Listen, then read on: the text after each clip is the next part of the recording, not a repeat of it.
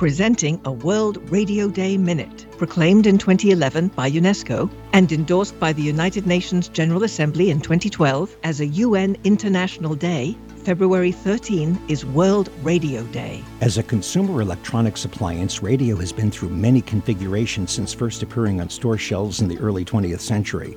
It's been mostly AM, which stands for amplitude modulation, and FM, which means frequency modulation. But we mustn't forget that shortwave and ham radio have also been important during these 100 plus years. There was even a time when radio was listened to with headphones on simple non powered devices called crystal sets. Today, AM FM radios come with a variety of power sources, including batteries, solar panels, and cranks to generate energy. Now, in the digital era, we have DAB radio, satellite radio, streaming radio, and the development of radio style innovations such as podcasting. Radio continues to evolve. This has been a World Radio Day Minute from UNESCO.